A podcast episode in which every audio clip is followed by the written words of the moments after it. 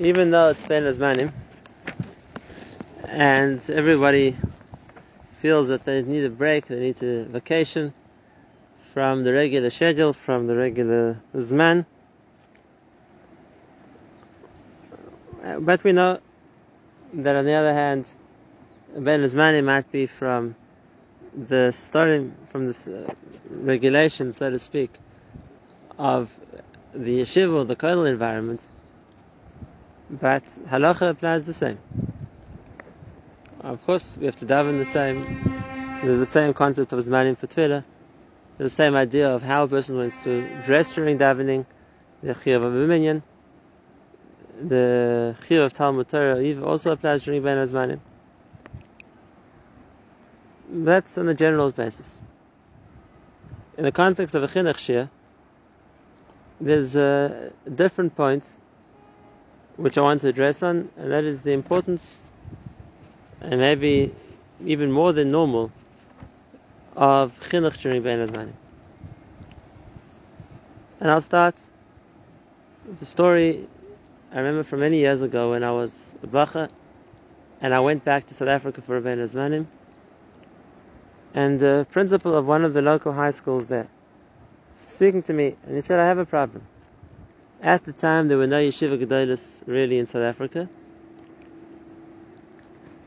And even though the high schools tried to encourage their boys, their students, to go to yeshiva after graduating high school, which meant going overseas because there wasn't really an option of yeshiva gedola locally.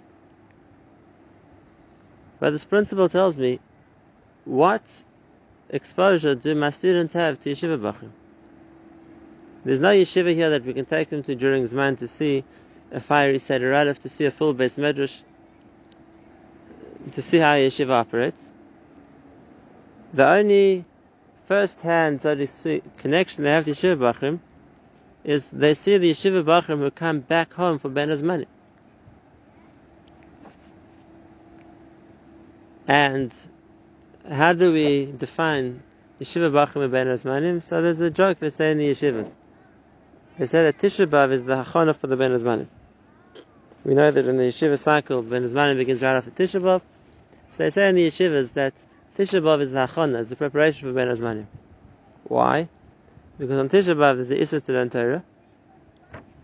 Secondly, a person can wear Crocs the whole day. And thirdly, a person only puts on tefillin in the late afternoon. And if that's the concept, what they see they don't see the hard work during Zman, they don't see the long story, they don't see what a Yeshiva Tefillah looks like. What they see is Bachim on vacation.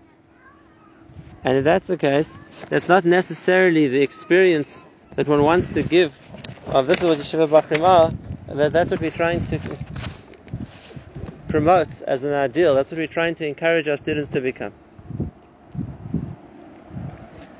And the point raised is a good point. Not necessarily something which is so easy to change, but that's true. And that is, a person judges something by his first-hand experience of it, by his exposure to it. And that might be a very, very narrow angle, a very slice, small slice, so to speak, of the full ex- concept of what he's seeing. But if that's what he's seen, that's what he knows about. I remember years ago when one of my little girls went to a gan in Mishkan Esther. So after I dropped her off, she asked, Where are you going to? He said, I'm going to the Mir.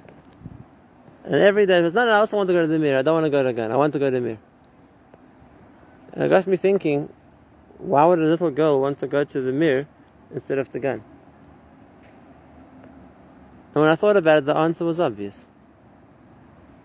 When had my little girl ever been to the Mir? The only time I took my whole family to the Mir then was in Simchas Torah.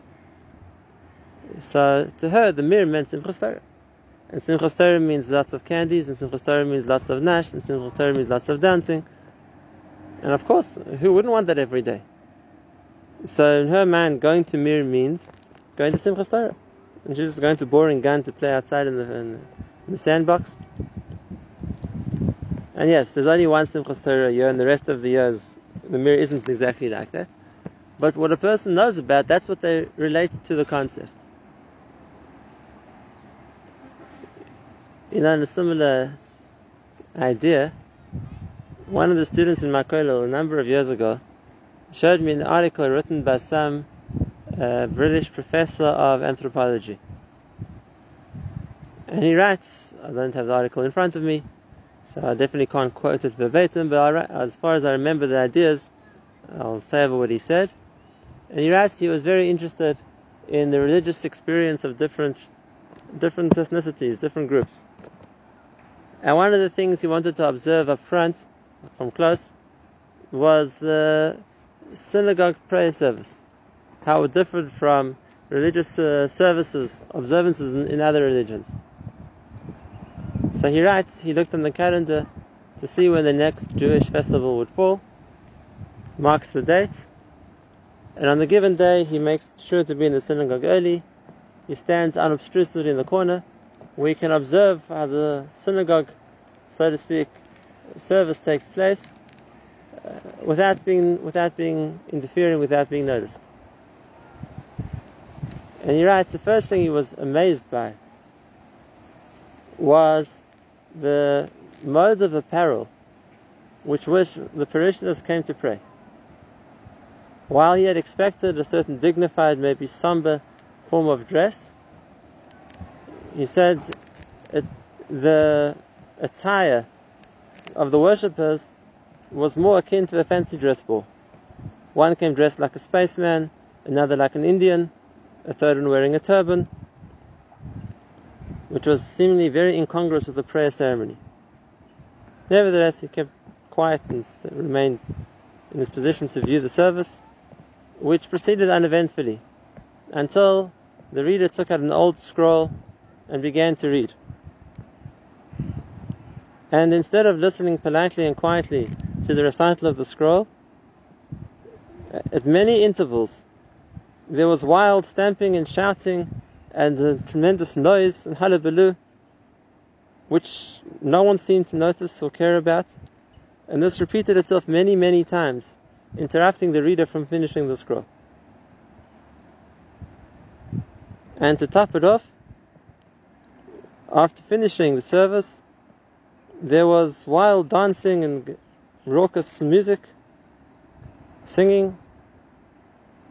He left feeling quite shocked that such could be called a serious divine service. And obviously, for those of us listening, we understand that he, if that to judge the synagogue service, to judge tefillah, just by the one day you happen to be there, which obviously is Purim, isn't a fair assessment of what tefillah b'tzibur looks like. Maybe should have chosen to come on Yom Kippur.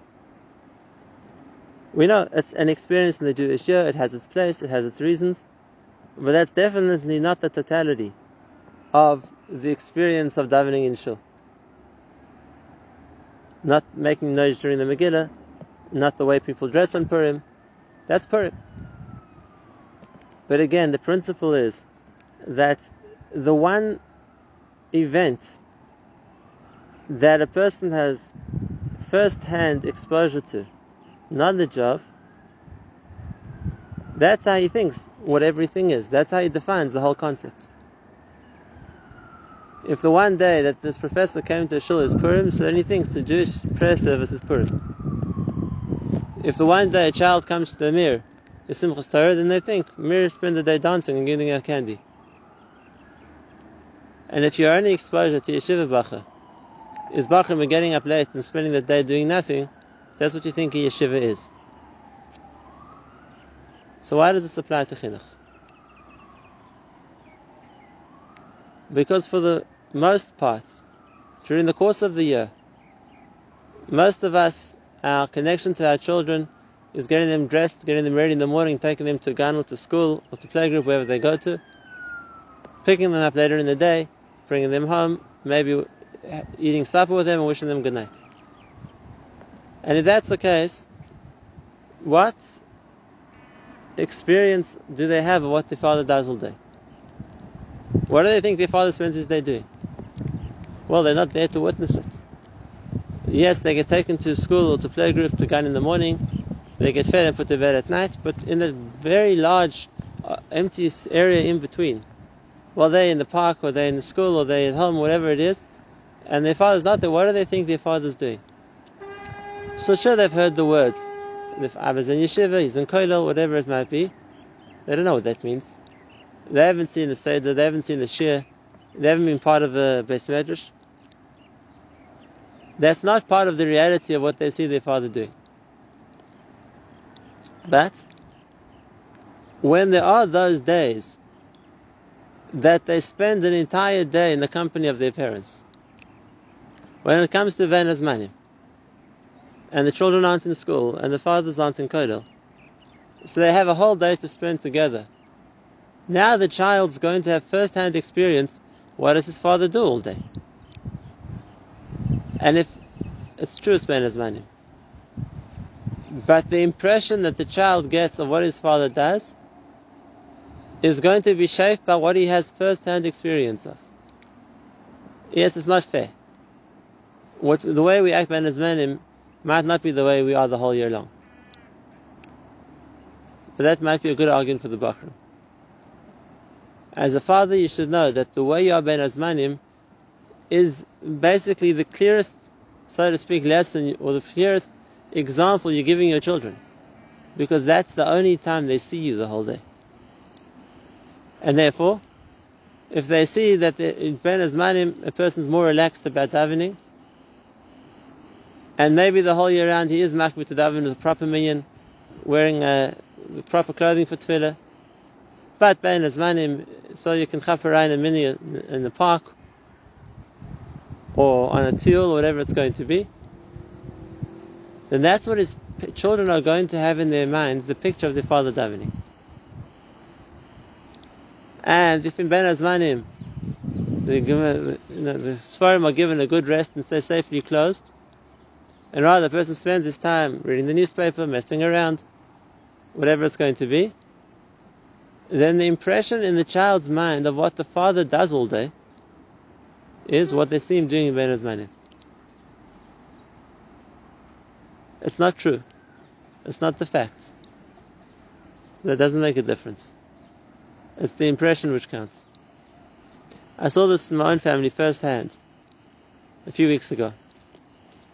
One morning a week, I give a Zoom shiur to Talmidim in America, which means I have to come home from late to Israel to start a shiur, which is the late evening in America. So one day, for whatever reason, Shachris finished a bit late, so I came home from shul still wearing my tefillin in order to set up for the shiur. And I come inside, my three-year-old daughter's already awake, and she sees me coming to the house with tefillin on, and she says, "Why, Abba? I didn't know you're still wearing those." And I thought, saying, what is she talking about? There hasn't been a day I haven't worn tefillin, except the last time she saw me wear tefillin was two and a half years ago when there was a lockdown over Corona, and there were no shuls and we had to daven at home. So then, yes, then my, my children saw me wearing tefillin. But since that ended and we've been able to go back to a regular shul, so of course every day we put on tefillin. But the children don't see that. They thought tefillin that was a once a long, long, long time ago. The Ab used to wear tefillin. And like, wow, you're still doing that? And it just shows how someone's perception is shaped by what they see. Now, I'm not advocating people should daven at home every day to wear their tefillin, but I'm giving this as an example for everything else. A person's standards, a person's behavior, a person's choice of how to spend his time in the presence of his children is what the children see. What he does in the Beis Medrash, what he does in the Kollel in the Yeshiva, which is not in the presence of his children, doesn't influence them because they don't see that. And I think that this might be the pshat in the Gemara too. The Gemara says, "Kol bayis shalomdim b'Torah b'layla in Any house where Torah is learnt at night, in the house. There's a mile of learning Torah at home at night. Even if people have a night seder kollel, they have a shiur in the shul, in the Beis Medrash, but there's still a mile in learning Torah at home. Because the members of the family who are at home will see learning Torah at home. The members of the family at home will not see learning Torah in the shul. It doesn't mean there isn't a makom to go to learn with a chabura, to learn and hear a shiur, to go to learn in an night But a person should also learn at home. Otherwise, as much as we give importance and praise to learning Torah, when do children ever see their father doing that? They'll grow up thinking that it's important to be mishabeach, to praise learning Torah, but they never see learning Torah. And yes, even if it's only for a small amount of time a day, but it's important let children see it. Let children see what it's like to sit and learn a Gemara, with the tune of the Gemara, with the shuckling, with the involvement in the Gemara. It's not so much a question of how long. It's a question of something that they've seen, something they've been exposed to. Just like the tefillin. For a little child to see wearing tefillin doesn't even have to see it for an hour. But they see themselves what it means to wear tefillin. And so yes, Ben Azmanim on the one hand, there's a makom to have a break. That's what it's made for. But on the other hand, think it's the time when now you're the most able to be mashpia. You're most, uh, the most able to be a good role model. Because now the time is now the time your children get to see you. The entire day long. And here's where they're going to form in their minds the concept of what their father does. What they hear he does the rest of the year doesn't penetrate their consciousness the same way as what they see themselves. It applies both to the Asay Tov, we spoke about davening, we spoke about learning, it applies to the Sur too if a person is going to have a lower standards for themselves because of Ben Azmanim, even though there's no basis for that, the halacha is the halacha. Shouldn't make a difference where, what time of the year it is. But if for whatever reason the person feels that when they're traveling, they can be less makbid about kashrus, or they can be less, less makbid about benching, or they can be less makbid about any other halacha. So like I said, besides for the inherent problem with such a worldview, but as a chinuch issue, that's the what your parent. That's the that's the you your children are seeing. They're not seeing you during slichus or aseret You're in kollel, they're in gan. They're seeing you during the summer. They're seeing you during the vacation. And therefore, if you want to make an impression, and you want to show your Shemaim, or dikduk pa'alacha, yes, it's dafka at the times which might be vacation times, but those are the times when you're being observed. Those are the times when you're giving that lesson. That's the real chinuch. And that's going to shape in their minds the impression of who their parent really is. And the truth is, that is who the parent really is. We have a Yisrael from the Rishonim. And that is if a person has his good times and his low times. The times when he's trying hard and is on one level, the times when he's relaxed and on a different level. The real him is the lowest point. Because that's something which is part of him, you'll never drop beneath that. The point which he only sometimes gets to, but falls from, isn't really a part of him. It's not intrinsic yet. And the proof is it doesn't maintain it. So we're going to say, okay, so an example the person who, when it's easy because they're home and they have a shtiblach around the corner and damas with a minyan. But when they're away, isn't so makbid on the minyan. And will daven by themselves. So it's not part of them. It's something they do when they can, but it's not something which is intrinsic to them. A person will only eat a good, a good kashrus at home. But when they're traveling, will look for any kula to eat something on a much more inferior standard. So their level of Yiras Shamayim by kashrus is the level that they'll allow themselves to fall to when they're traveling. A person, a Shmiras Einayim, is in one place when he's at home, and in a different place when he's away. So the true measure of what their level of Shmiras Einayim is, is the lowest point they'll allow themselves to fall to when they're away. But for a person yes, there's mutar to vacation, one is, one's encouraged to take a break, but the standards that he makes sure to ensure for himself on vacation, those become absolutes. Those become levels that he is always going to maintain. A point, a line drawn which will never fall beneath. Then that's really the true level where the person's holding. And if that's what his children see, that's the best chinuch he can give them. Because that's what they've seen firsthand.